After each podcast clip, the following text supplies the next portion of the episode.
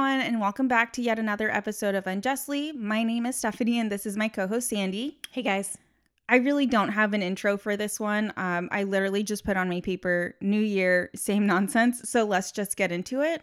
Do your thing, girl. I just feel like a lot of people can probably relate to that Absolutely. sentiment. So we'll just get into it.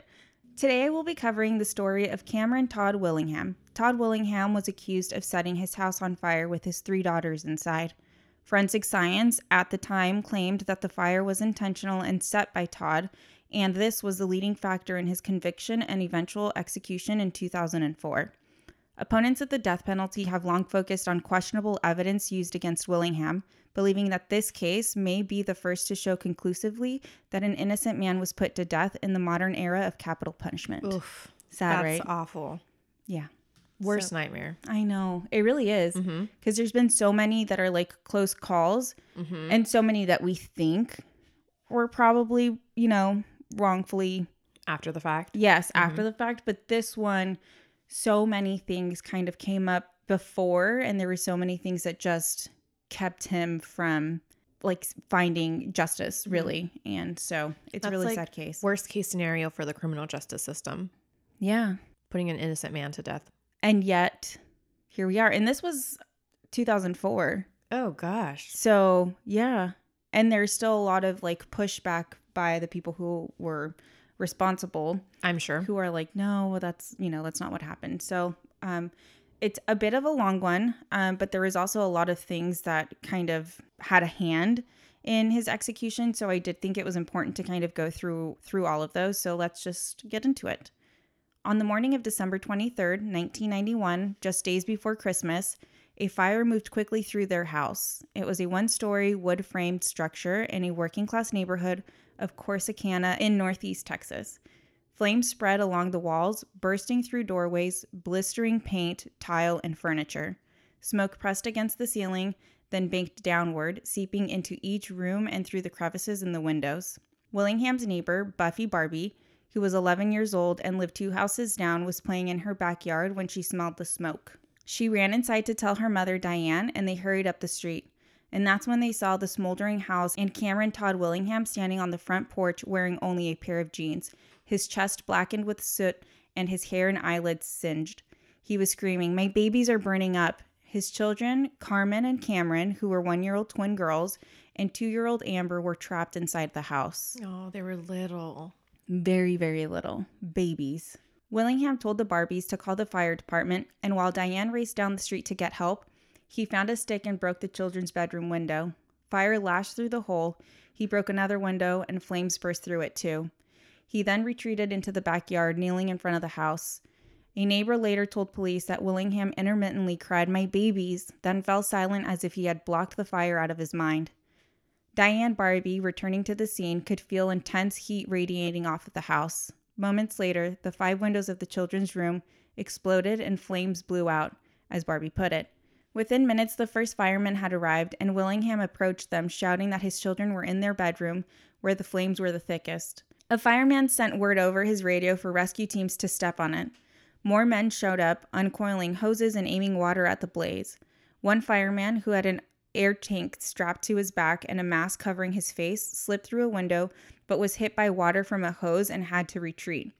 He then charged through the front door into a swirl of smoke and fire. Heading down the main corridor, he reached the kitchen where he saw a firefighter blocking the back door. Todd Willingham appeared to grow more and more hysterical, and a police chaplain named George Monaghan had led him to the back of a fire truck and tried to calm him down. And so, a police chaplain, for those who, like me, were kind of unfamiliar with what that was, um, they serve as a support system for law enforcement in times of crisis. They can be volunteers or sworn officers. They come in all faiths and are fully ordained. And some, but not all, hold degrees or certifications in mental health treatment. Willingham had explained that his wife Stacy had gone out earlier that morning to buy the girls Christmas gifts and had then been jolted from his sleep by Amber screaming, Daddy, Daddy. He says, My little girl was trying to wake me up and tell me about the fire, but I couldn't get my babies out. While he was talking, a fireman emerged from the house cradling Amber. As she was given CPR, Willingham, who was 23 years old and powerfully built, ran to see her, but then subtly headed toward the baby's room. So he like ran to see his daughter, who had just been re- like rescued, Mm-hmm. but decided to try and brave the fire and try to go back inside to save the the babies. ones. Uh, Moynihan and another man restrained him. We had to wrestle him and then handcuff him for his own protection. Oh. I received a black eye. Oh my God. Mm-hmm. so, one of the first firemen at the scene also told investigators that at an earlier point, he had also held Willingham back. Based on what I saw on how the fire was burning, it would have been crazy for anyone to try to go inside that house. Willingham was taken to a hospital where he was told that Amber, who had actually been found in the master bedroom, had died of smoke inhalation. Cameron and Carmen had been lying on the floor of the children's bedroom, their body severely burned. According to the medical examiner, they too died from smoke inhalation. News of the tragedy spread through Corsicana, a small city 55 miles northeast of Waco. It had once been the center of Texas' first oil boom, but many of the wells had since dried up, and more than a quarter of the city's 20,000 inhabitants had fallen into poverty. Willingham and his wife Stacy, who was 22 years old, had virtually no money. Stacy worked in her brother's bar called Some Other Place, which is kind of like a cool name for a bar, right? Yeah. And Willingham was an unemployed auto mechanic who had been caring for the kids. So he was like a modern day stay at home dad Okay. at the time. The community took up a collection to help the Willinghams pay for the funeral arrangements. Fire investigators, meanwhile, tried to determine the cause of the blaze. Willingham gave authorities permission to search the house. He said, I know we might never know all the answers, but I'd like to just know why my babies were taken from me. Douglas Fogg, who was then the assistant fire chief in Corsicana, conducted the initial inspection. He had grown up in Corsicana and after graduating from high school in 1963 had joined the Navy, serving as a medic in Vietnam. After he returned from Vietnam, he became a firefighter and by the time of the Willingham blaze, he had been battling fire for more than 20 years and had become a certified arson investigator. He was soon joined on the case by the state's leading arson sleuths, a deputy fire marshal by the name of Manuel Vasquez, who has since died. But Vasquez had previously worked in Army intelligence and believed a couple of things were true about fire. The first was that fire does not destroy evidence, it creates it, and that the fire tells a story, I am just the interpreter. Once he was asked under oath whether he had ever been mistaken in a case, and his response was, If I have, sir, I don't know. It's never been pointed out. Basically, he was very confident in his Mhm. abilities as a fire investigator or an arson investigator. And so this team kind of like takes on this whole case. Vasquez and Fogg visited the Willingham's house four days after the blaze. Following protocol, they moved through the least burned areas towards the most damaged ones. It's a systematic method, Vasquez said, adding, I'm just collecting information. I have not made any determination. I don't have any preconceived ideas. Upon opening the back door, Vasquez observed that there was just enough space to squeeze past the refrigerator blocking the exit. The air smelled of burned rubber and melted wires. A damp ash covered the ground, sticking to their boots. In the kitchen, Vasquez and Fogg could only detect smoke and heat damage, a sign that the fire had not originated there. And so they pushed deeper into the 975 square foot building. A central corridor led past the utility room and the master bedroom, then past a small living room on the left, and the children's bedroom on the right, ending at the front door, which opened onto the porch. In the utility room, Vasquez noticed on the walls pictures of skulls and what he later described as an image of the Grim Reaper. Then he turned into the master bedroom where Amber's body had been found. Most of the damage there was also from smoke and heat, suggesting that the fire had started farther down the hallway. He headed that way, stepping over debris and ducking under insulation and wiring that hung down from the exposed ceiling. As he and Fogg removed some of the clutter, they noticed deep charring along the base of the walls. Because gases become buoyant when heated, flames ordinarily burn upward, but Vasquez and Fogg observed that the fire had burned extremely low down and that there were very particular char patterns on the floor, shaped like puddles. Vasquez's mood darkened. He followed the burn trailer, which is the path etched by the fire, which led from the hallway and into the children's room. Sunlight filtered through the broken windows, illuminating more of the irregularly shaped char patterns. A flammable or combustible liquid doused on a floor will cause a fire to concentrate in these kinds of pockets, which is why investigators refer to them as pour patterns or puddle configurations. The fire had burned through layers of carpeting and tile and plywood flooring. Moreover, the metal springs under the children's bed had turned white, a sign that intense heat had radiated beneath them. Seeing that the floor had some of the deepest burns, Vasquez deduced that it had been hotter than the ceiling, which, given that heat rises, was, in his words, not normal. Fogg examined a piece of glass from one of the broken windows.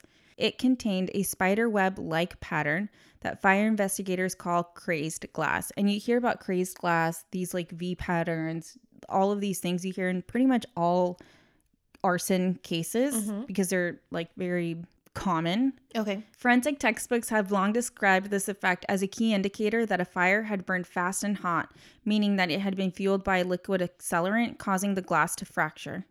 The men looked again at what happened to be a distinct burned trailer through the house.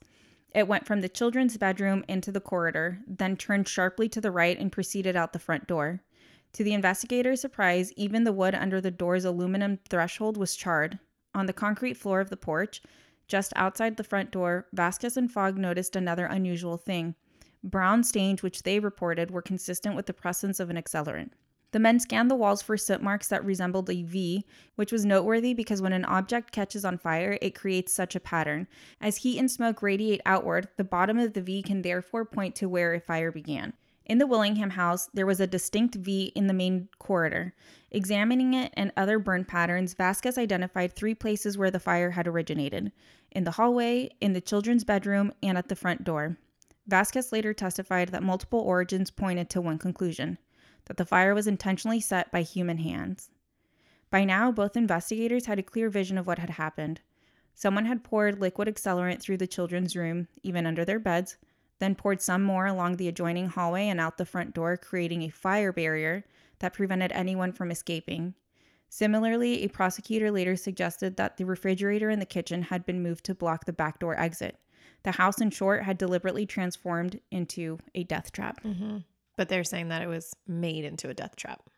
Yeah, so basically, they have this thought that the refrigerator had been moved to block the Mhm. back door and that the way the fire had been set made it impossible for anyone to get them. out and basically said like well the only way that this could have been started is if someone started it so basically like todd went from the girls room Mhm. down the hallway and then the last thing he did was set the front door ablaze Mhm. and then he went out Okay. the fire was now considered a triple homicide, and Todd Willingham, the only person beside the victims known to have been in the house at the time of the blaze, became the prime suspect. Police and fire investigators canvassed the neighborhood, interviewing witnesses. Several, like Father Moynihan, the police chaplain, had initially portrayed Willingham as devastated by the fire. Yet, over time, an increasing number of witnesses offered damning statements. Diane Barbee, who had been the one to call the fire department, now said that she had not seen Willingham try to enter the house until after the authorities arrived, as if he were putting on a show. And when the children's room exploded with flames, he seemed more preoccupied with moving his car out of the driveway. Another neighbor reported that when Willingham cried out for his babies, he did not appear to be excited or concerned. Okay. Why would anyone be excited? I don't know. or they're saying that he was very like flat in his yeah, tone. like just emotionless. Mm-hmm. But again, you're literally watching your house burn down with your children inside. Like, Mm-hmm. you know, that could also just be a defense mechanism. Mm-hmm. He was in shock. Yeah. Even Father Moynihan wrote a statement that, upon further reflection, things were not as they seemed. He said, I had the feeling that Willingham was in complete control, and so the police began to piece together a disturbing profile of Willingham.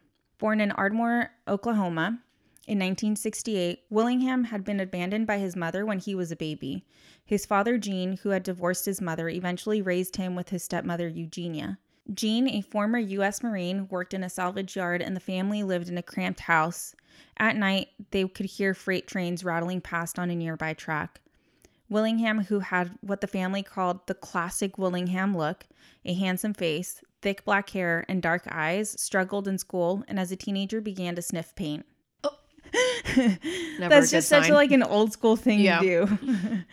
when he was 17, Oklahoma's Department of Human Services evaluated him and reported he likes girls, music, fast cars, sharp trucks, swimming, and hunting in that order. what an evaluation. Willingham dropped out of high school and over time was arrested for, among other things, driving under the influence, stealing a bicycle, and shoplifting. It's all like Some small petty crimes. little kid crime. Yeah. In 1988, he met Stacy, a senior in high school who also came from a troubled background. When she was four years old, her stepfather had strangled her mother to death during a fight. Oh my gosh. I know. Did she witness it? Uh, I don't know if she witnessed it. It didn't say. Mm-hmm. I didn't see anything that said that.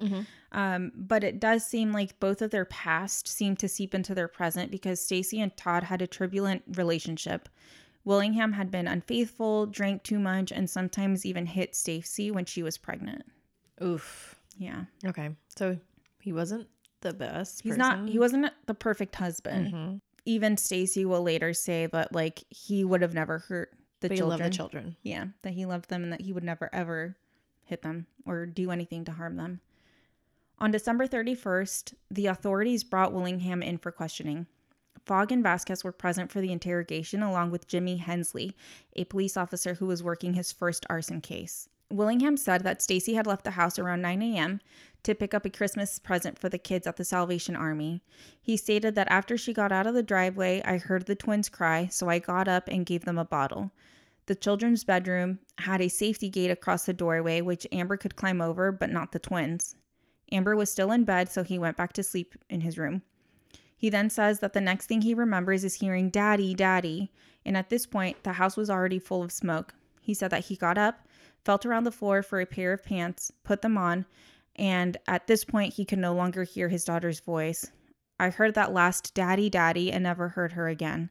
He hollered, Oh God, Amber, get out of the house, get out of the house. Um, Todd never sensed that Amber was in his bedroom, but if you remember earlier, Amber was found in his bedroom. Okay. But he thinks that perhaps she had already passed out by the time he stood up, or if she came in after he left through a second doorway from the living room. And it, it was already so dark, full of smoke, that it was really hard to see mm-hmm. anything. So there's really, like, he doesn't really know what happened and how she ended up there. But he didn't know where she was. He couldn't see her. He couldn't see her. No, mm-hmm. he just heard her scream, like screaming out for him, but then that was it. Mm-hmm. He said that he went down the corridor trying to reach the children's bedroom. In the hallway, he said you couldn't see anything but black. The air smelled the way it had when their microwave had blown up three weeks earlier, like wire and stuff like that, he said. He could hear sockets and light switches popping, and he hmm. crouched down, almost crawling. When he made it to the bedroom, he said he stood and his hair caught on fire. He said, Oh God, I've never felt anything that hot before. He said of the heat that was radiating, radiating out of the bedroom. So already, like, the story doesn't add up with what they were saying, which was that Yeah. the fire was a low burning fire mm-hmm. because he's, He's now ducking. saying He's that he can't stand up. Yeah, he has to be on the floor. Okay. He said he thought he found one of them once, but it was just a doll. Being unable to bear the heat any longer and feeling like he was about to pass out, he stumbled down the corridor and out the front door, trying to catch his breath, which is when he saw Diane Barbee and yelled for her to call the fire department. After she left, he insisted he tried without success to get back inside. The investigators asked him if he had any idea how the fire had started. He said he wasn't sure, but thought that it must have originated in the children's bedroom since that's where he first saw flames. That he says that they were glowing like bright lights. He and Stacy used three space heaters to keep the house warm, and one of them was in the children's room.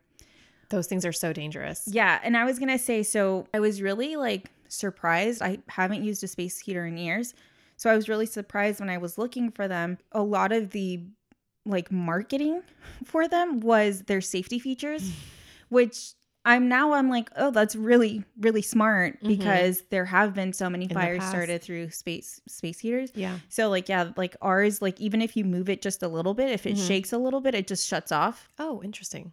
Um, if it tips, it'll shut off. It has like an auto shut off, shut off after a couple of hours. Just so so, they've learned. yeah, they've definitely learned. But Mhm. but in the past they were in absolutely the past, dangerous. they were just death traps, like Yeah. literal death traps. Anyways, he remembers teaching Amber not to play with it, adding that she got whoopings every once in a while for messing with it.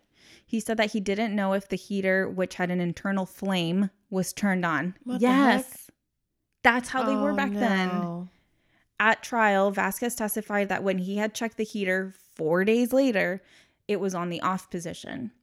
Willingham speculated that the fire might have been started by something electrical because he had heard all of the popping and crackling from the Mhm. wires. hmm And it smelled like wires, like when his Microwave. had Mhm. exploded. Okay. When asked whether someone might have a motive to hurt his family, Todd said that he couldn't think of anyone that cold blooded. I just don't understand why anybody would take them from me, you know?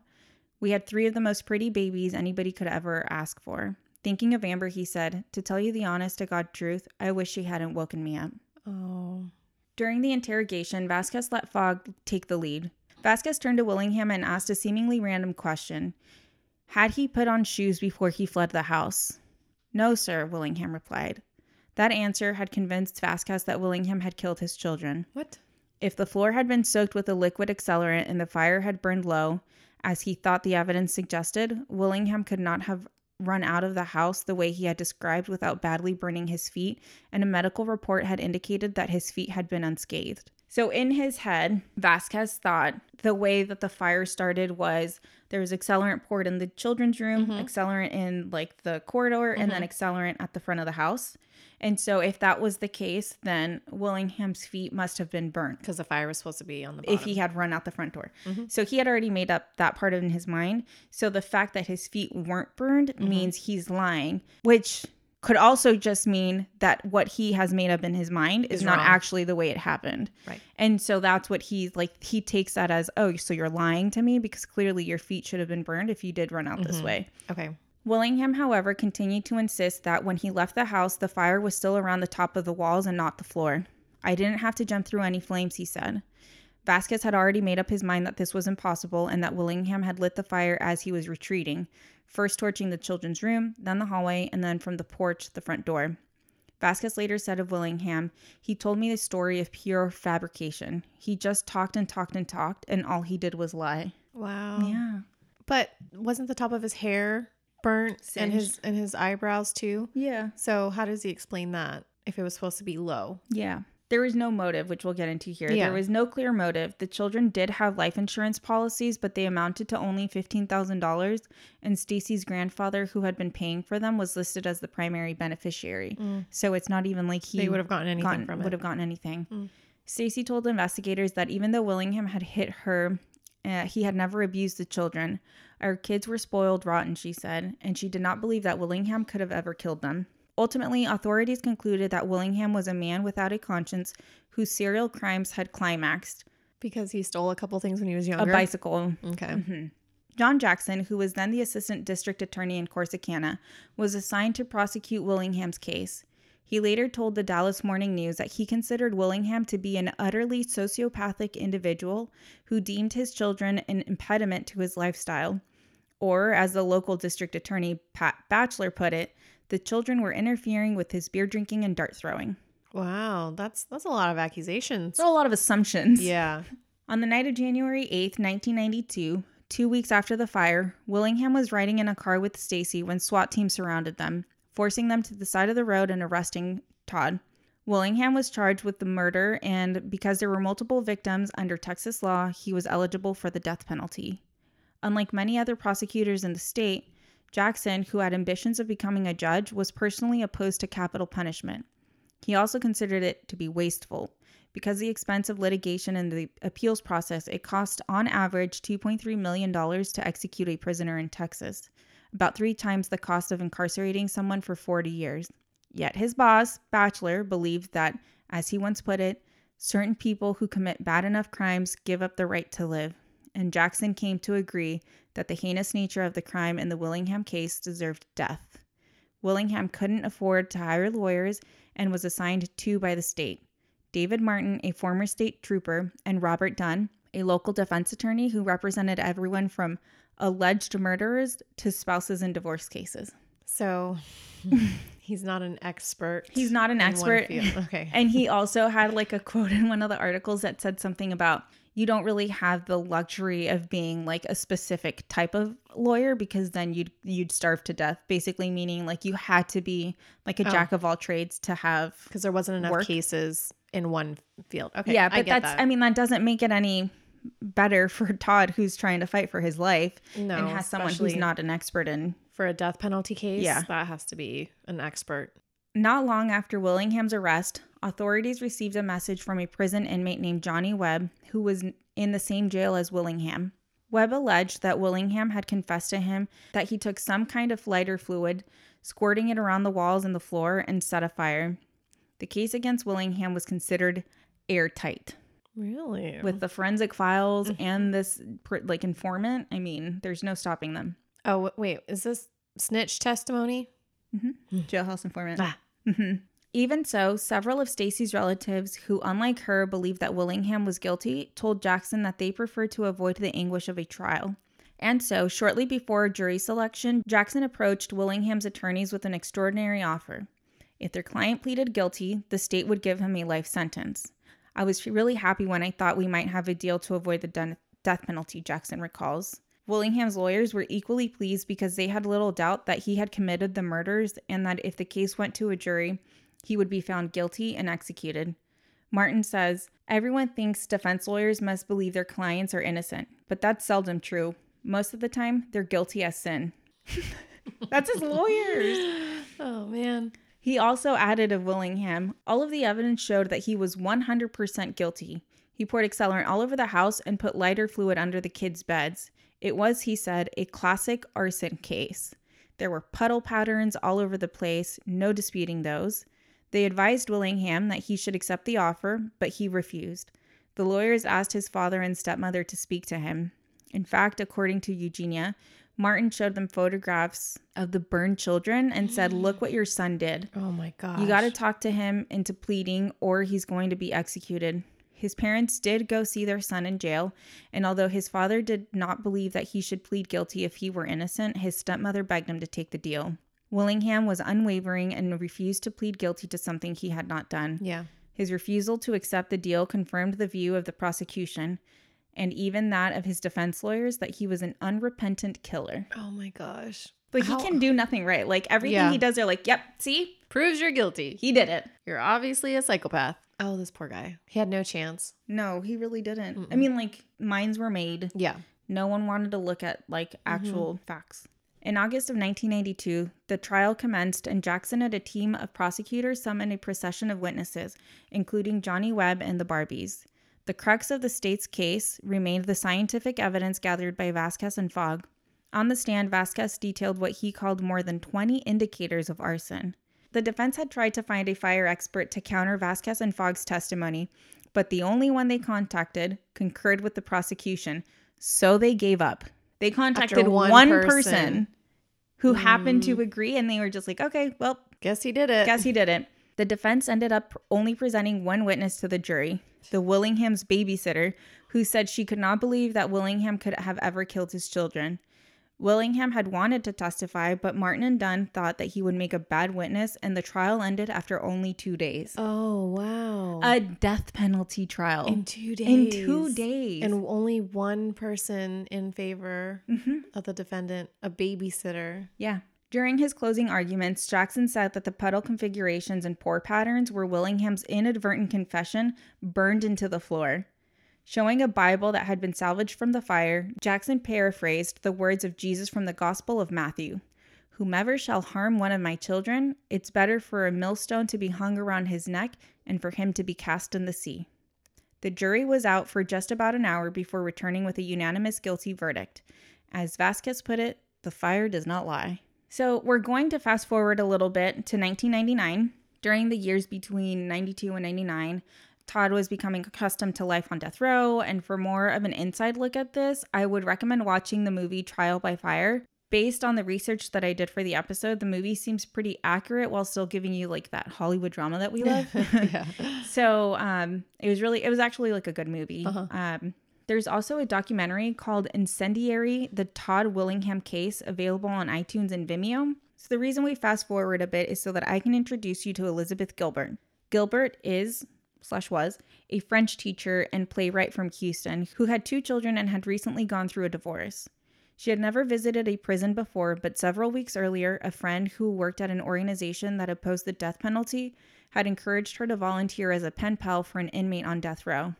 Not long after, a short letter arrived from Willingham. If you wish to write back, I would be honored to correspond with you, he said. He also asked if she might visit him, perhaps out of a writer's curiosity, or perhaps because she didn't feel quite herself. She had just been upset by the news that her now ex husband was also dying of cancer. Oh. She agreed and decided to visit Willingham at the penitentiary in Huntsville, Texas, a place that inmates refer to as the death pit. A plexiglass window separated Willingham from Gilbert. He greeted her politely and seemed grateful that she had come. After his conviction, Stacy, his ex-wife, mm-hmm. wife, had campaigned for his release. She wrote to Ann Richards, the governor of Texas, saying, I know him in ways that no one else does when it comes to our children. Therefore, I believe that there is no way he could have possibly committed this crime. But within a year, Stacy had filed for divorce, and Willingham had few visitors except for his parents who drove from Oklahoma to see him once a month. I really have no one outside my parents to remind me that I am a human being, not the animal that the state professes I am, he told Gilbert. Their first visit lasted two hours, and afterward they continued to correspond. Gilbert was struck by his letters, which seemed introspective and were not at all what she had expected. So she agreed to visit him again, and when she returned several weeks later, he was visibly moved. They kept exchanging letters, and she began asking him about the fire. He insisted that he was innocent and that if someone had poured accelerant through the house and lit it, that the killer remained free. But Gilbert wasn't naive and continued to assume that he was guilty. Still, she had become curious about the case, and one day that fall, she drove down to the courthouse in Corsicana to review the trial records. So at first, she's just curious and mm-hmm. she's just like, no, I'm just kind of here. Like, I think you're guilty. Like, I'm pretty sure you're guilty, but like, yeah. whatever. But as she examined the eyewitness accounts, she noticed several contradictions. Diane Barbee had reported that before the authorities arrived at the fire, Willingham never tried to get back into the house. Yet she had been absent for some time while calling the fire department, so how would she have known? Yeah, it's true. Meanwhile, her daughter Buffy had reported witnessing Willingham on the porch breaking a window in an apparent effort to reach his children, and the firemen and police on the scene had described Willingham frantically trying to get into the house. Oh, yeah, they had to restrain him from getting into the house. And Father Monaghan received a black eye. Yeah. The eyewitness testimony also grew more damning after authorities had concluded in the beginning of January of 1982 that Willingham was likely guilty of murder. So I think once the town started hearing that the police department thought he was responsible for mm-hmm. it, they also started believing that. And so what they remembered started shifting. In Diane Barbee's initial statement to authorities, she had portrayed Willingham as hysterical and described the front of the house as exploding. But on January 4th, after arson investigators began suspecting Willingham of murder, Barbee suggested that he could have gone back inside to rescue his children, for at the outset she had only seen smoke coming from out of the front of the house and the smoke was not real thick. An even starker shift occurred with Father Monaghan's testimony. In his first statement, he had depicted Willingham as a devastated father who had to be repeatedly restrained from risking his life. Yet, as investigators were preparing to arrest Willingham, he concluded that Willingham had been too emotional and had expressed a gut feeling that Willingham had something to do with the fire. Okay. So he's not emotional enough. Mm-hmm. He's too emotional. too emotional. He was doing too much. He was not doing enough there was nothing he could have done differently for Mm-mm. people to have been like, oh, maybe he's innocent. They were going to make it out to be guilty no matter what he did. No matter what he did. Dozens of studies have shown that witnesses' memories of events often change when they are supplied with new contextual information. Itiel Dror, a cognitive psychologist who had done extensive research on eyewitness testimony and expert testimony in criminal investigations, says the mind is not a passive machine.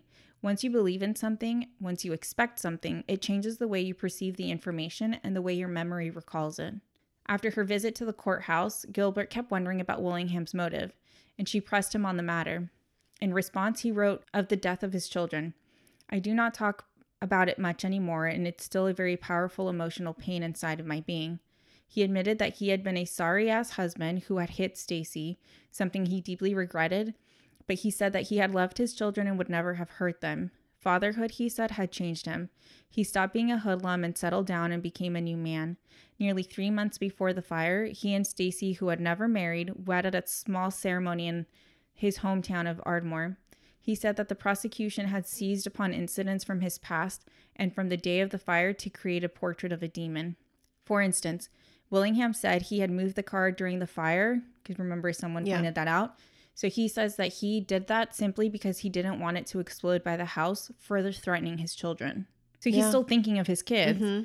The fire was in his garage, and all of these windows are exploding, mm-hmm. and fire's coming out of them. So I probably gas. wouldn't have even thought of that. But the fact that he did, because he was so concerned for his children, yeah. people are now like shifting what they saw. Right. Like, oh, he just cared about the car. It's like no, they're changing the narrative. Yeah.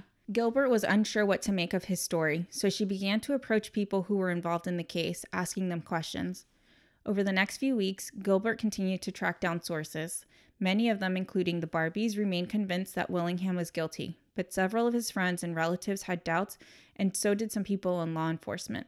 Willingham's former probation officer in Oklahoma, Polly Gooden, said that Willingham had never demonstrated bizarre or sociopathic behavior. Several months before the fire, Willingham tracked Gooden down at her office and proudly showed her photographs of Stacy and the kids. He wanted me to know he'd been doing okay. Eventually, Gilbert returned to Corsicana to interview Stacy, who had agreed to meet at the bed and breakfast where Gilbert was staying. According to a tape recording of the conversation, Stacy said that nothing unusual had happened in the days before the fire. She and Willingham had not fought and were preparing for the holidays. Stacy also pointed out that although Vasquez, the arson expert, had recalled finding the space heater off, Stacy was sure that at least on the day of the incident, which had been a cold winter morning, it had been on. I remember turning it down, she recalled. I always thought, gosh, could Amber have put something in there? Stacy added that more than once she had caught Amber putting things too close to it. Though only the babysitter had appeared as a witness for the defense during the main trial, several family members, including Stacy, testified during the penalty phase, asking the jury to spare Willingham's life. When Stacy was on the stand, Jackson grilled her about the significance of Willingham's very large tattoo of a skull encircled by some kind of serpent. It's just a tattoo, Stacy responded. He just likes skulls and snakes. Is that what you're saying? No, he just had a tattoo on him. Like they're trying to make something out of this like Like there's some Tattoo. hidden meaning behind it. the prosecution cited such evidence in asserting that Willingham fit the profile of a sociopath and brought forth two medical experts to confirm the theory.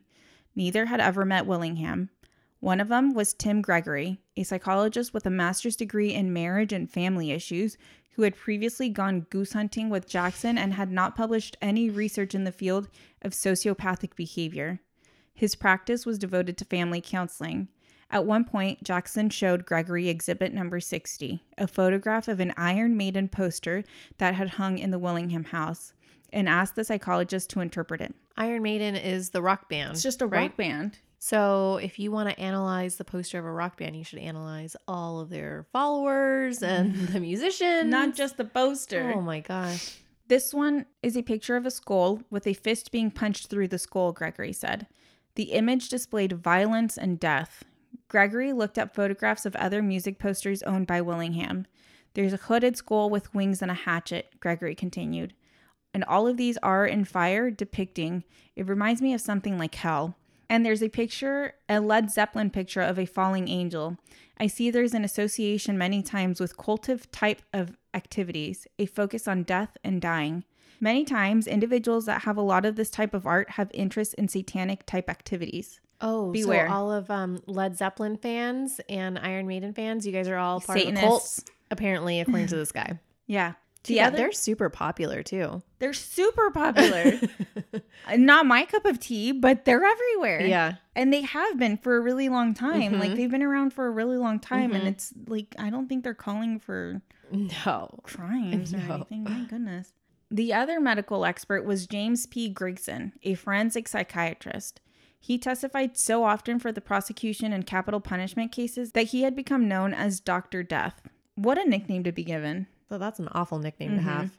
Grigson suggested that Willingham was an extremely severe sociopath and that no pill or treatment could help him. Grigson had previously used nearly the same words in helping to secure a death sentence against Randall Dale Adams, who had been convicted of murdering a police officer in 1977. After Adams, who had no prior criminal record, spent a dozen years on death row and once came within 72 hours of being executed, new evidence emerged that absolved him and was released. In 1995, three years after Willingham's case, Grigson was expelled from the American Psychiatric Association for violating ethics. The association stated that Grigson had repeatedly arrived at a psychiatric diagnosis without first having examined the individuals in question, and for indicating, while testifying in court as an expert witness, that he could predict with 100% certainty that the individuals would engage in future violent acts. Nope. Gotta get rid of him. Get him out. After speaking to Stacy, Gilbert had one more person she wanted to interview the jailhouse informant, Johnny Webb, who was incarcerated in Iowa Park, Texas. So let's get into Webb. Webb, who had a lengthy rap sheet, had just been jailed for robbing a woman at knife point. By his own admission, Webb was stealing to support his drug and alcohol habits and was still traumatized after being sexually assaulted by another inmate during a previous stay in jail. Webb repeated for her what he had said in court that he had passed by Willingham's cell. As he spoke through a food slot, Willingham broke down and told him that he had intentionally set the house on fire. It was hard to believe that Willingham, who had otherwise insisted on his innocence, had suddenly confessed to an inmate he barely knew. The conversation had purportedly taken place by a speaker system that allowed any of the guards to listen in, an unlikely spot for an inmate to reveal any kind of secret. What's more, Webb alleged that Willingham had told him that Stacy had hurt one of the kids and that the fire was set up to cover for the crime. The autopsies, however, had never revealed any bruising or signs of trauma to the children's bodies. However, in two taped interviews with the Innocence Project conducted almost 22 years after his trial testimony, Webb described how the Navarro County Sheriff, Leslie Cotton, who pulled him out of his cell after he was seen talking briefly with Willingham, Webb said that Cotton and then Jackson urged him to try to talk to Willingham about the fire to see whether he might incriminate himself. Webb said he was taken from the jail to Jackson's office in the courthouse, where Jackson laid out photographs of the fire scene that included the bodies of the little girls. Ultimately, Jackson told Webb, If you help me, that robbery will disappear. Even if you're convicted now, I can get it off for you later. And thus began the very twisted relationship between Webb, the informant, Jackson, the prosecutor, and Pierce, the wealthy rancher. Mm-mm. Mm-mm. You can never offer. It's just crazy how many things are happening. Yeah. Willingham is in death row or Mhm. on death row, like just literally trying to survive. Mhm. This random playwright comes in is like, Your case is really interesting. Let me try to like see what's going on. Right. And then while all of that's happening, you've got these three dummies like trying to take this poor guy down. Mm-hmm. Webb had first met Charles Pierce, who was one of Corsicana's most respected citizens. So, just as a background, um, Pierce's father had been the first president of Colgate Palmolive after the companies merged. So, anyways, that's how Pierce has all his money. His dad had had left him like a bunch of money when he passed away. Okay. Webb had met Pierce through two friends that Pierce had helped after they were convicted of minor offenses. Webb said that after Jackson spoke to him about testifying against Willingham, Pierce visited him and told him that he would help him if he helped Jackson. Mm. So it's like Mhm. this three way thing Mhm. going on. Pierce had become fascinated with law enforcement, spending hours at the Navarro County Courthouse and befriending prosecutors, judges, and other court officials. Pierce's secretary during those years said that she often was sending letters and money to four or five different prison inmates on Pierce's behalf. She added that Pierce was a good friend of District Attorney Batchelor and Jackson. This is a dangerous mix, isn't it? It's a dangerous mix. His daughter says, like, no, like he really was just really into helping people. But to Mhm. me, it was almost like this I don't know if I can put it into words, but like, he was wanting getting to some feel. self gratification yes. from it. Yeah. Like wanting to feel like, oh, I'm like this, like a God complex. Okay. Two months after the Willingham trial, a typed, unsigned note to the Navarro County clerk marked per John Jackson instructed the clerk on how to respond to the Texas Department of Corrections if prison officials inquired about Webb's status. The note said that Webb had not been convicted of first degree aggravated robbery, as he had just testified in court, but only of second degree robbery. If TDC calls and wants to know which one is correct, tell them robbery with no deadly weapon used. The note also explained the change. This is what John Jackson wants it to be. They were downplaying his crimes. I mean, he literally changed what he was convicted of. oh God. And that was just the first of many steps Jackson took on Webb's behalf over the next several years. Jackson would make sure that Webb was never in danger in prison by writing to prison officials requesting he be kept safe as he had risked himself by testifying in the Willingham case, and that in the event of a reversal, he needed to count on Webb's continued cooperation. Over the next three years, as Jackson kept in touch with Webb through correspondence between Webb and Pierce, Pierce would deposit more than $2,000 into Webb's prison commissary. That's a lot. So basically, Webb would write to Pierce and be like, "This is what's going on," and then Pierce would then give that information to Jackson so Mm-hmm. that Jackson could then do stuff. But there was never really any like direct link between Webb and Jackson, so they Okay. made sure to keep that Oh, they purposely were trying to keep that separate. Yeah. So that it wouldn't be tied back. to Jackson. Oh yeah, so God. that that way Jackson could say, "Oh, I have no idea what's going So on." they knew they were doing something re- wrong. Oh yeah, hundred percent. Like they knew, like go through Pierce, who's just this like random rancher Mm-hmm. who likes to help prison inmates. So it's not that weird that he wants to help you. Right. And then he's communicating directly with Jackson. In 1995, Webb wrote to Pierce that a guard at the Huntsville Penitentiary had urged him to recant his testimony, possibly to protect himself against reprisals from other inmates. Pierce wrote back that he had immediately passed along Webb's letter to Jackson. Jackson's campaign for Webb's early release escalated in May 1996 after Webb reported that he continued to receive threats and demanded to be transferred to federal prison or the Navarro County Jail. Six weeks later, on July 15, 1996, at Jackson's request, Judge Kenneth Buck Douglas, who had presided over Willingham's trial and sentenced Webb to prison in 1992, entered a new judgment in Webb's case. The crime was officially recorded as a conviction for second degree robbery instead of an aggravated robbery, in effect, reducing the time Webb was required to wait before seeking parole. Despite the high level attention, Webb grew impatient. He warned Pierce that he was thinking of contacting the news media because the prosecution had failed to help him after he provided critical testimony. Pierce advised against it. Webb's request for early release was denied, but Jackson did not relent, filing for clemency on Webb's behalf. The application included letters from the robbery victim as well as from Batchelor agreeing that Webb had been punished enough. Batchelor's letter stressed that the prosecution wanted to ensure Webb's cooperation as long as Willingham was still filing appeals. Any threat to the public by the early release of Webb is far outweighed by the possibility that Willingham might be successful. Mm-mm. Shortly after Jackson's election as a judge in 1996, he organized another flurry of letters to the parole board. This time, Judge Douglas, Sheriff Cotton, and Jackson all insisted that Webb's sentence was excessive and he should be released. Upon ascending to the bench, Jackson issued a warrant to prison officials requiring Webb be brought to Navarro County for a hearing related to protective custody pending executive clemency. No records were ever found showing that such a hearing was ever held. Webb's clemency request was denied. After he was paroled in 1998, Webb immediately went to see Pierce, who gave him a cashier's check for $10,000, which he used to buy a pickup truck. Pierce also agreed to pay Webb's $10,000 tuition at Ocean Corp, a commercial diving and underwater welding school in Houston. Pierce funneled $4,000 a month to Webb by wiring the money to the school, and then officials then issued him a check. Like a refund with the excess So- money. So Pierce would send it to the Oh, school, and then the school would give it to. They're Webb. sneaky.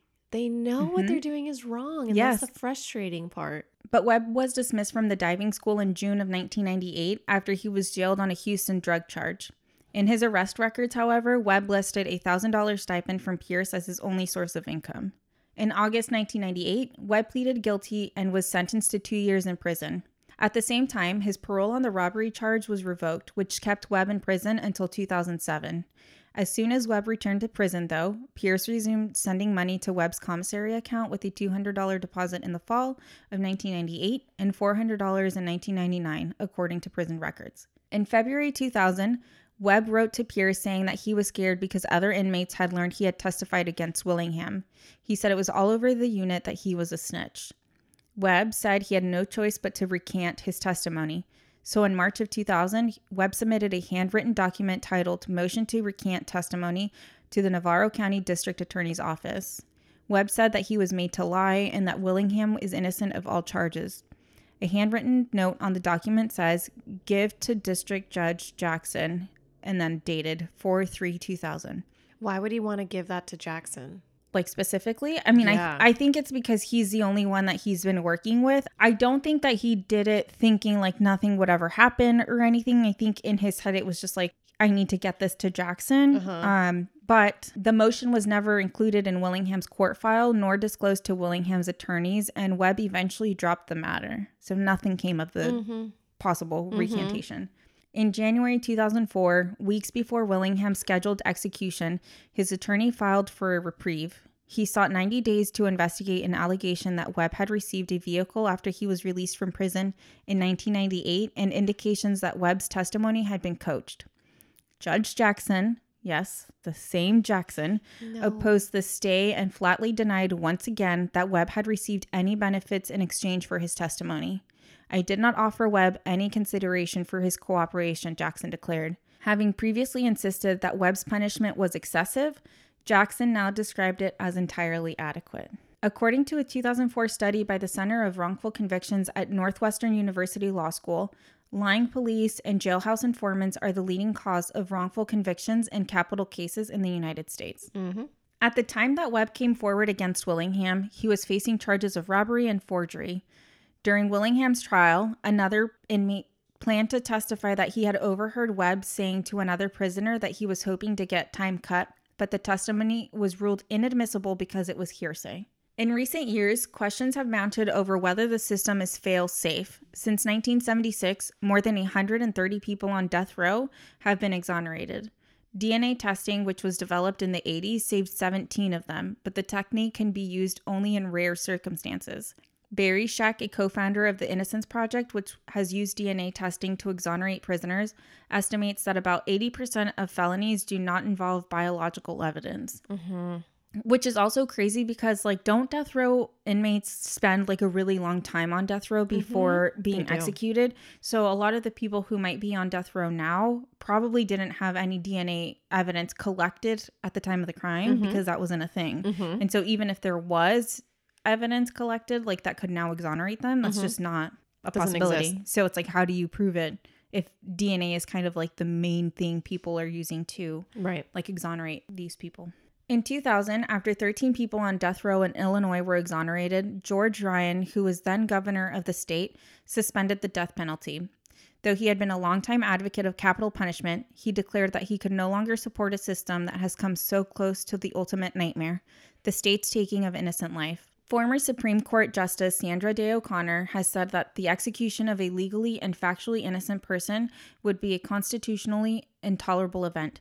But, like, here's the thing I mean, like, we've been talking about this, like, if that were to happen, Mhm. which is literally happening in this case, Mm-hmm. who's going to be held accountable? How will they be held accountable? Like, Mhm. who's going to p- push for that accountability? Like, Everyone has qualified immunity. No one will be held accountable. that's what I'm saying. Like, so, like, nothing's going to There's happen. no. Yeah, there's no repercussions. On October 31st, 1997, the Court of Criminal Appeals denied Willingham's writ. After Willingham filed another writ of habeas corpus, this time in federal court, he was granted a temporary stay. Willingham, now entering his final stage of appeals, increasingly relied upon Gilbert to investigate his case and for emotional support. Together, they poured over clues and testimony. Gilbert says that she would send Willingham's lawyers leads to follow up on, but nothing seemed to come of them. In 2002, a federal district court of appeals denied Willingham's writ without even a hearing. Mm, He appealed to the U.S. Supreme Court, but in 2003, he was notified that it had declined to hear his case. He soon received a court order announcing that he would be executed on February 17, 2004, at the Department of Criminal Justice in Huntsville, Texas. His only remaining recourse was to appeal to the Republican governor of Texas, Rick Perry, for clemency. The process considered the last gatekeeper to the executioner had been called by the U.S. Supreme Court the failsafe in our criminal justice system. In January 2004, Dr. Gerald Hurst, who's a badass, an acclaimed scientist and fire investigator, receives a file describing all of the evidence of arson gathered in Willingham's case. Gilbert had come across Hurst's name and, along with one of Willingham's relatives, had contacted him seeking his help. So this was just kind of like a Hail Mary. mm-hmm. And after their pleas, Hurst agreed to look at the case pro bono, and Reeves, Willingham's lawyer, had sent him the relevant documents in the hope that there were grounds for clemency. Hurst had left the defense industry and went on to invent the Mylar balloon, an improved version of liquid paper, and Kinepak, a kind of explosive that reduces the risk of accidental detonation. Hmm, Right? Interesting. I'm telling you, he's like kind of a really big deal. Because of his extraordinary knowledge of fire and explosive, companies in civil litigation frequently sought his help in determining the cause of a blaze. By the 90s, Hurst had begun devoting significant time to criminal arson cases, and as he was exposed to the methods of local and state fire investigators, he was shocked by what he saw. Many arson investigators, it turned out, had only a high school education. In most states, in order to be certified, investigators had to take a 40 hour course on fire investigation and pass a written exam. Often, the bulk of an investigator's training came on the job, learning from quote unquote old timers in the field who passed down a body of wisdom about the telltale signs of arson, even though a study in 1977 warned that there was nothing in the scientific literature to substantiate their validity. Great. 40 hours, that's it. 40 hours. So we could become. I am an expert of day. so many things. There's so many documentaries I've watched for 40 Yeah. hours that I could be an And expert And we've done of. so much research for this podcast. We're Experts. experts, in all the fields. Hire us. We're experts. Mm. So he received the files on Willingham's case only a few weeks before he was scheduled to be executed. And as Hurst looked through the case records, he was struck by Vasquez's claim that the Willingham blaze had burned fast and hot because of a liquid accelerant. The notion that a flammable or combustible liquid caused flames to reach higher temperatures had been repeated in court by arson sleuths for decades. Yet the theory was nonsense. Experiments had proved that wood and gasoline fueled fires burn at essentially the same temperature. Mm. hmm Vasquez and Fogg had cited as proof of arson the fact that the front door's aluminum threshold had melted. The only thing that can cause that to react is an accelerant, Vasquez had said. Hurst was incredulous.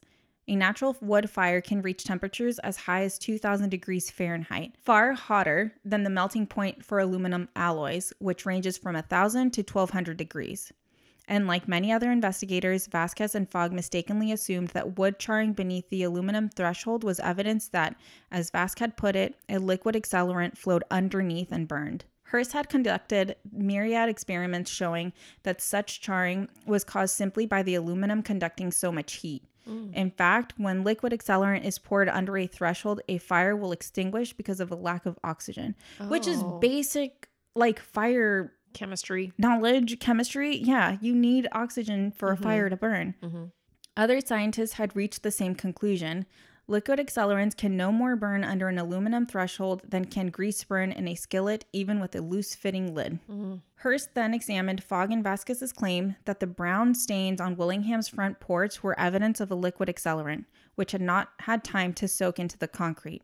Hurst had previously performed a test in his garage in which he poured charcoal lighter fluid on the concrete floor and lit it. When the fire went out, there were no brown stains, only smudges of soot.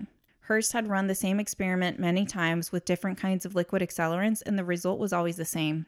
Brown stains were common in fires. They were usually composed of rust or gunk from charred debris that had mixed with water and fire hoses. Another crucial piece of evidence implicating Willingham was the crazed glass that Vasquez had attributed to the rapid heating from a fire fueled with a liquid accelerant. Yet, in November of 91, a team of fire investigators had inspected 50 houses in the hills of Oakland, California, which had been ravaged by brush fires. In a dozen houses, the investigators discovered crazed glass, even though a liquid accelerant had not been used. Most of the houses were on the outskirts of the blaze where firefighters had shot streams of water. Thermal shock had caused glass to contract so quickly that it settled disjointly. The investigators then tested this hypothesis in a laboratory. When they heated glass, nothing happened, but each time they applied water to the heated glass, the intricate patterns appeared. Hurst had seen this same phenomenon when he blowtorched and cooled glass during his research at Cambridge. In his report, Hurst wrote that Vasquez and Fogg's notion of crazed glass was no more than an old wives' tale. Of course it was. Hurst then confronted some of the most devastating arson evidence against Willingham the burn trailer, the pour patterns, and the puddle configurations, the V shape, and other burn marks indicating that the fire had multiple points of origin, such as the burning underneath the children's beds. There is also the positive test for mineral spirits by the front door, and Willingham's seemingly implausible story that he had run out of the house without burning his bare feet. As Hurst read through more of the files, he noticed that Willingham and his neighbors had described the windows in the front of the house suddenly exploding and flames roaring forth. It was then that Hurst thought of the legendary Lime Street fire, one of the most pivotal in the history of arson investigation. On the evening of October 15, 1990, a 35 year old man named Gerald Wayne Lewis was found standing in front of his house on Lime Street in Jacksonville, Florida, holding his three year old son. His two story wood frame home was engulfed in flames. By the time the fire had been extinguished, six people were dead, including his wife. When fire investigators examined the scene, they found the classic signs of arson low burns along the walls and floors, pour patterns and puddle configurations, and a burn trailer running from the living room into the hallway. Lewis claimed that the fire had started accidentally on a couch in the living room. His son had been playing with matches, but a V shaped pattern by one of the doors suggested that the fire had originated elsewhere. Some witnesses told authorities that Lewis seemed too calm during the fire and had never tried to get help. According to the Los Angeles Times, Lewis had previously been arrested for abusing his wife, who had taken out a restraining order against him. After a chemist said that he had detected the presence of gasoline on Lewis's clothes and shoes, a report by the sheriff's office concluded the fire was started as a result of petroleum product being poured on the front porch, foyer, living room, stairwell, and the second floor bedroom. Lewis was arrested and charged with six counts of murder and faced the death penalty. Okay. So, similar case almost. Very similar. To discover the truth, investigators, with the backing of the prosecution, decided to conduct an elaborate experiment to recreate the fire scene. Local officials gave the investigators permission to use a condemned house next to the Lewis home, which was about to be torn down. The two houses were virtually identical, and investigators refurbished the condemned house with the same kind of carpeting, curtains, and furniture that had been in the Lewis home. The scientists also wired the building with heat and gas sensors that could withstand fire. The cost of the experiment came to $20,000. Wow. Without using liquid accelerant, Lentini and DeHaan set the couch in the living room on fire, expecting that the experiment would demonstrate that Lewis's version of the events was implausible. Okay. But investigators watched as the fire quickly consumed the couch, sending upward a plume of smoke that hit the ceiling and spread outward, creating a thick layer of hot gases overhead, an efficient radiator of heat.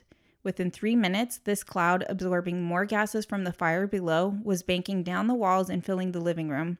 As the cloud approached the floor, its temperature rose, in some areas to more than 1100 degrees Fahrenheit. Suddenly, the entire room exploded in flames as the radiant heat ignited every piece of furniture, every curtain, and every possible fuel source, even the carpeting. Then the window shattered. The fire had reached what is called flashover, which is important because it's also what ended up happening at the Willingham home. Okay. So, flashover is the point at which radiant heat causes a fire in a room to become a room on fire. Arson investigators knew about the concept of flashover, but it was widely believed to take much longer to occur, especially without a liquid accelerant. From a single fuel source, a couch, the room had reached flashover in four and a half minutes. Because all of the furniture in the living room had ignited, the blaze went from a fuel controlled fire to a ventilation controlled fire, Mm. or what scientists call post flashover. During post flashover, the path of the fire depends on new sources of oxygen from an open door or an open window. One of the fire investigators who had been standing by an open door in the living room escaped moments before the oxygen starved fire roared out of the room and into the hallway. A fireball that caused the corridor to go quickly into flashover as well, propelling the fire out the front door and onto the porch. After the fire was extinguished, the investigators inspected the hallway and living room. On the floor were irregularly shaped burn patterns that perfectly resembled pour patterns and puddle configurations. It turned out that these classic signs of arson can also appear on their own after flashover. With the naked eye, it is impossible to distinguish between the pour patterns and puddle configurations caused by an accelerant and those caused naturally by post flashover. The only reliable way to tell the difference is to take samples from the burn patterns and test them in a laboratory for the presence of flammable or combustible liquids. During the Lime Street experiment, other things happened that were supposed to occur only in a fire fueled by liquid accelerant charring along the base of the walls and doorways, and burning under furniture. There was also a V shaped pattern by the living room doorway, far from where the fire had started on the couch. In a small fire, a V shaped burn mark may pinpoint where a fire began, but during post flashover, these patterns can occur repeatedly when various objects ignite. Mm. One of the investigators muttered that they had just helped prove the defense's case. Given the reasonable doubt raised by the experiment, the charges against Lewis were soon dropped. Oh, good. Mm-hmm. The Lime Street experiment had demolished prevailing notions about fire behavior. Subsequent tests by scientists showed that during post flashover, burning under beds and furniture was common. Entire doors were consumed and aluminum thresholds melted. Hurst next examined a floor plan of Willingham's house that Vasquez had drawn, which delineated all the purported pour patterns and puddle configurations. Because the windows had blown out of the children's room, Hurst knew that the fire had reached flashover. With his finger, Hurst traced along Vasquez's diagram the burn trailer that had gone from the children's room, turned right in the hallway, and headed out the front door. John Jackson, the prosecutor, had stated that the path was so bizarre that it had to have been caused by a liquid accelerant. But Hurst concluded that it was a natural product of the dynamics of fire during post flashover. Willingham had fled out the front door and the fire simply followed the ventilation path toward the Mm, opening. Okay. Similarly, when Willingham had broken the windows in the children's room, flames had shot outward. Mm-hmm. Hurst recalled that Vasquez and Fogg had considered it impossible for Willingham to run down the burning hallway without scorching his bare feet. But if the pour pattern and puddle configurations were a result of flashover, Hurst reasoned that they were consistent with Willingham's explanation of events. When Willingham exited his bedroom, the hallway was not yet on fire. The flames were contained within the children's bedroom where, along the ceiling, he saw bright flash where along the ceiling he saw the bright lights. Just as the investigators safely stood by the door in the Lime Street experiment seconds before flashover, Willingham could have stood close to the children's room without being burned. Prior to the Lime Street case, fire investigators had generally assumed that carbon monoxide diffuses quickly through a house during a fire. In fact, up until flashover, levels of carbon monoxide can be remarkably low beneath and outside the thermal cloud. By the time the Corsicana fire achieved flashover, Willingham had already fled outside and was in the front yard. Vasquez had made a videotape of the fire scene, and Hurst looked at the footage of the burn trailer. Even after repeated viewings, he could not detect three points of origin as Vasquez had. And Fogg later stated that he had also seen a continuous trailer and disre- disagreed with Vasquez, but added that nobody from the prosecution or the defense ever asked him on the stand about his opinion on the subject. So he just never said anything, Mm-hmm. even though they were both the investigators. After Hurst had reviewed Fogg and Vasquez's list of more than 20 arson indicators, he believed that only one had any potential of validity the positive test for mineral spirits by the threshold of the front door. But why had fire investigators obtained a positive reading only in that one location? According to Fogg and Vasquez's theory of the crime, Willingham had poured accelerant throughout the children's room and down the hallway. Officials had tested extensively in these areas, including where all the pour patterns and puddle configurations were, and turned up nothing. So Jackson said that he never understood why they weren't able to recover positive tests in these parts. Hurst found it hard to imagine Willingham pouring accelerant on the front porch where neighbors could have seen him. Mm-hmm. Scanning the files for clues, he noticed a photograph of the porch taken before the fire, which had been entered into evidence. Sitting on the tiny porch was a charcoal grill. The porch was where the family barbecued. Court testimonies from witnesses confirmed that there had been a grill along with a container of lighter fluid and that both had been burned when the fire roared onto the porch oh. during post flashover. By the time Vasquez inspected the house, the grill had been removed from the porch during cleanup.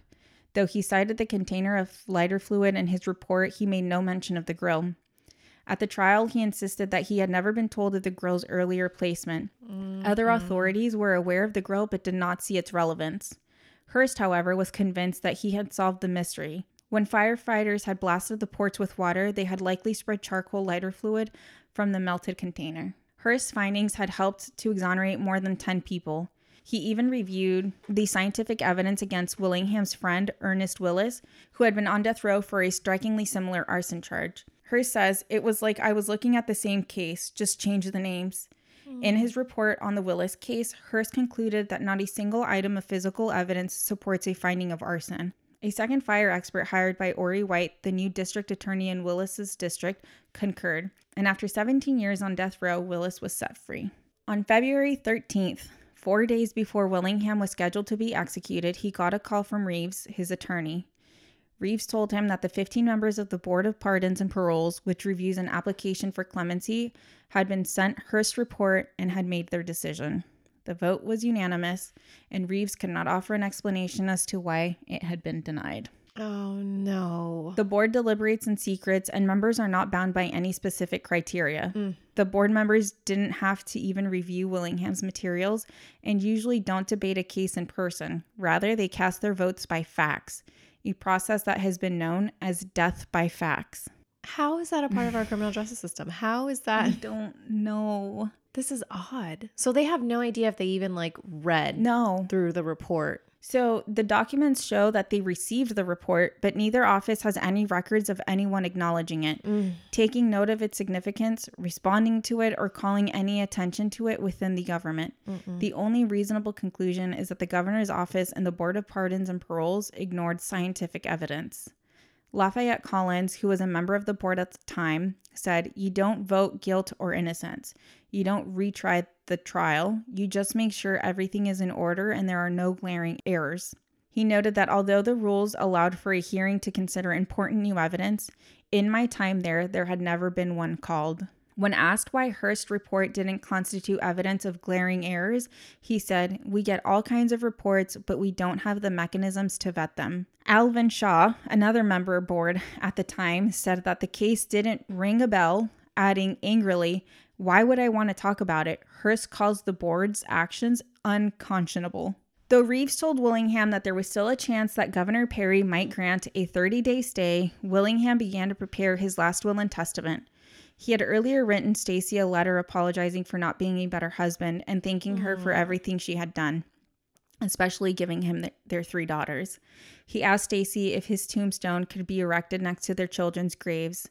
And Stacy, who had for so long expressed belief in Willingham's innocence, had recently taken her first look at the original court records and arson findings. Unaware of Hurst's report, she had determined that Willingham was guilty and denied him his dying wish later telling a reporter, he took my kids away from me. This guy. I feel so bad I feel, for him. Uh, wait, hold on. Okay. And so on February 17th, the day he was set to die, Willingham's parents and several relatives gathered in the prison visiting room. Plexiglass still separated Willingham from them. As Willingham looked at the group, he kept asking where Gilbert was. And so, where was Gilbert? Mm-hmm. So, she had been recently driving home from a store when another car ran a red light and smashed into her. Oh, no. While she was in an intensive care unit, she had tried to get a message to Willingham, but apparently failed. Gilbert's daughter later read a letter that Willingham had sent her, telling her how much he had grown to love her. Gilbert, who spent years in physical rehabilitation, gradually regaining motion in her arms and upper body, says, all this time, I thought I was saving Willingham, and I realized then that he was saving me, giving me the strength to get through this. And I know one day I will walk again, and I know it's because Willingham showed me the kind of courage it takes to survive. Oh. So, Willingham had requested a final meal, and at 4 p.m. on the 17th, he was served three barbecued pork ribs, two orders of onion rings, fried okra, three beef enchiladas with cheese, and two slices of lemon cream pie. He received word that Governor Perry had refused to grant him a stay. Mm. The warden told Willingham that it was time, and Willingham, refusing to assist in the process, lay down and was carried into a chamber eight feet wide and 10 feet long. The walls were painted green, and in the center of the room, where an electric chair used to be, was a sheeted gurney. Several guards strapped Willingham down with leather belts, snapping buckles across his arms, legs, and chest. A medical team then inserted IVs into his arms. Each official had a separate role in the process so that no one person felt responsible for taking a life. Willingham had asked that his parents and family not be present in the galley during this process, but as he looked out, he could see Stacy watching. Just before Willingham received the lethal injection, he was asked if he had any last words, and he said, The only statement I want to make is that I am an innocent man convicted of a crime I did not commit. I have been persecuted for 12 years for something I did not do. From God's dust I came, and to dust I will return, so the earth shall become my throne. The warden then pushed a remote control, and sodium thiopental, a barbiturate, was pumped into Willingham's body. Then came a second drug, pancuronium bromide, which paralyzes the diaphragm, making it impossible to breathe. Mm. And finally, a third drug, potassium chloride, filled his veins until his heart stopped at 6:20 p.m. On his death certificate, the cause was listed as homicide. Is that common? I guess so. So that's a really sad story of Todd Willingham. What happened to him is awful. There's obviously so many things that could have stopped this from happening. Mm-hmm. Um, there's a lot of people I think that turned like blind eyes mm-hmm. so that they didn't have to take accountability mm-hmm. for what, you know, what their role in this case was. But I guess if there had to be a bright spot, it's everything that happened after he was executed. So in December of 2004, questions about the scientific evidence in the Willingham case began to surface. Maurice Possley and Steve Mills of the Chicago Tribune published an investigative series on flaws in forensic science. Ooh. Upon learning of Hurst's report, Possley and Mills asked three fire experts, including John Lentini, to examine the original investigation. The experts concurred with Hurst's report. Nearly two years later, the Innocence Project commissioned Lentini and three other top five investigators to conduct an independent review of the arson evidence in the Willingham case. The panel concluded that each and every one of the indicators of arson had been scientifically proven to be invalid. Wow. Sadly, before this, much about arson investigation was already known. So we had that case from 1977. We had the Lime Street fire from 1990. 1990. So it's not new information, it's Yeah. just coming kind of to the forefront. Mm-hmm. In 1992, the National Fire Protection Association, which promotes fire prevention and safety, published its first scientifically based guidelines to arson investigation. Still, many arson investigators believe that what they did was more of an art than a science, a blend of mm. experience and intuition. In 1997, the International Association of Arson Investigators filed a legal brief arguing that arson sleuths should not be bound by a 1993 Supreme Court decision requiring experts who testified at trials to adhere to scientific method. By 2000, after the courts had rejected such claims, arson investigators increasingly recognized the scientific method, but there remained great variance in the field, with many practitioners still relying on the unverified techniques that had been used for generations. Like, you're literally just saying, like, no, like, I know that's scientific, but My gut tells me my otherwise. gut yeah exactly my gut i trust my gut you gotta trust your gut concerned texas legislators created a forensic science commission which took up willingham's case in 2008 the commission was set to hear arson testimony from an expert it had hired craig beyler who reviewed the expert arson testimony used in 1992 to convict cameron todd willingham but then Governor Perry announced he was replacing three of the commission's members and chose a Texas prosecutor as the new chairperson. This change delayed Beyler's testimony and any other expert findings from his investigation until after the upcoming gubernatorial election. The commission released findings in April showing that the science behind Willingham's conviction and death was not science at all and could be more accurately described as a collection of wives' tales. But in a hopeful silver lining for people in prison for arson in Texas, the report included a commitment from the state fire marshal's office, which will partner with the Innocence Project of Texas to identify and reinvestigate old arson cases that may have been built on the same faulty fire science that spelled Willingham's demise. Oh, okay. So again, like good's coming. Yeah. John Lentini was part of a panel commissioned by the Innocence Project to review the evidence that in 2006 determined the conclusion of arson based on physical clues like burn patterns on the floor and fracture patterns in glass was not supported by modern day science. A report from the National Research Council had harshly criticized almost every discipline of forensic science, including fire pattern investigation, for a lack of scientific underpinning in its practices. Mm-hmm. So it, they were just throwing the word science around like it didn't mean science. Much of the recent upheaval in the forensics world can be traced back to a landmark study released by the National Academy of Sciences in 2009, which seems like this was just yesterday. Mhm. Like, how many things haven't happened since That's super recent. so recent? Titled Strengthening Forensic Science in the United States A Path Forward, which I think we talked about in some of our um, classes in school mm-hmm. just about how like this because it was 2009 when it was when it came out so i feel like it was like a big deal Oh, we were at UCSD. yeah at that's that what i'm saying like i i feel like i remember because i looked up the book and i Okay. remember like seeing the front of it Mhm. the report questioned the scientific basis for virtually every forensic discipline used to convict people and send them to prison with the exception of dna analysis it found no forensic method had been rigorously shown to have the capacity to consistently and with a high degree of certainty demonstrate a connection between evidence and a specific individual or source. The National Academy of Science report was particularly damning for the so called pattern matching disciplines, in which an analyst examines a piece of evidence, say a bloody fingerprint found at a crime scene, and tries to match it to a sample belonging to a suspect. At the American Academy of Forensic Sciences meeting, where forensic areas are divided into 11 different sections, many members of such fields responded with a mix of denial and defiance. So they're still like, mm, don't know. While some practitioners took up the call issued by the NAS report, the fingerprint community, for example, has worked to develop objective comparison methods and determine error rates.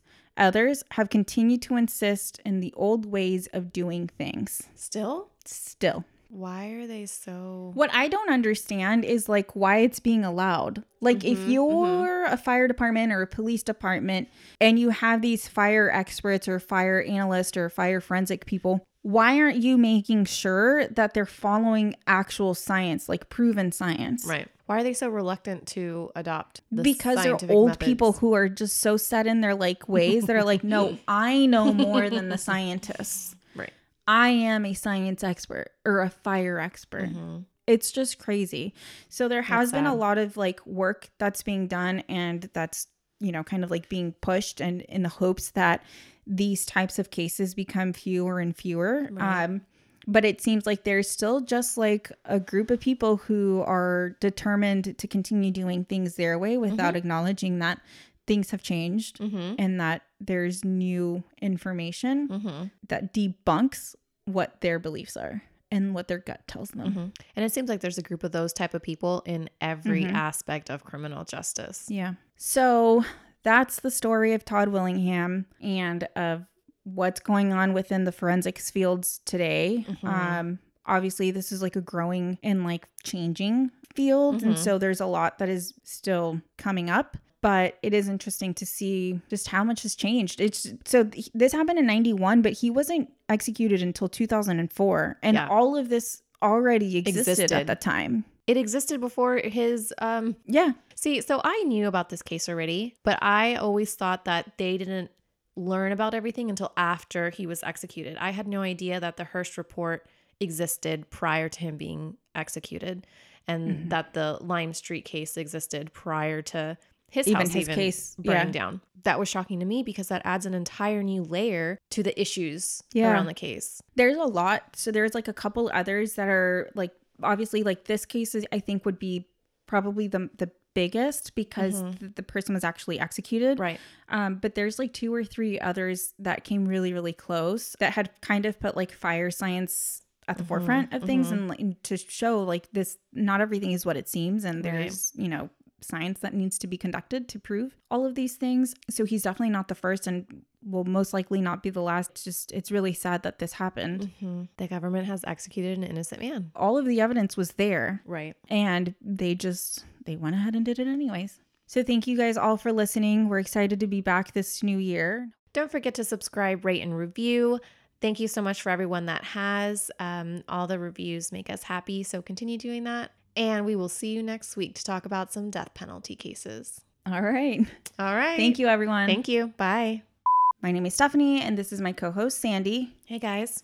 What do I sound like? I don't know how to speak. You sound like you have food in your mouth do you have oh, I do have it sounds like a chipmunk a fireman wor- a fireman nope i can't laugh no. fireman first president of colgate palmolive Palm, Pam, Palmolive? The freaking okay, the soap. Palm olive. Palm olive? Is that what it? It's because I'm saying it in Spanish. Palmolive, palmolive, palm olive, Palm and then olive. olive. You're so right. I That's know. literally what it is. I've for years been like, how the fuck do you pronounce? His parole on the wa- Whoppery. Everything's hearsay. Literally everything is hearsay. this is hearsay. It's all discretionary. it's at your discretion. Come on, you guys. Like, this is absolutely ridiculous. The investigators discovered, Discovered. yeah,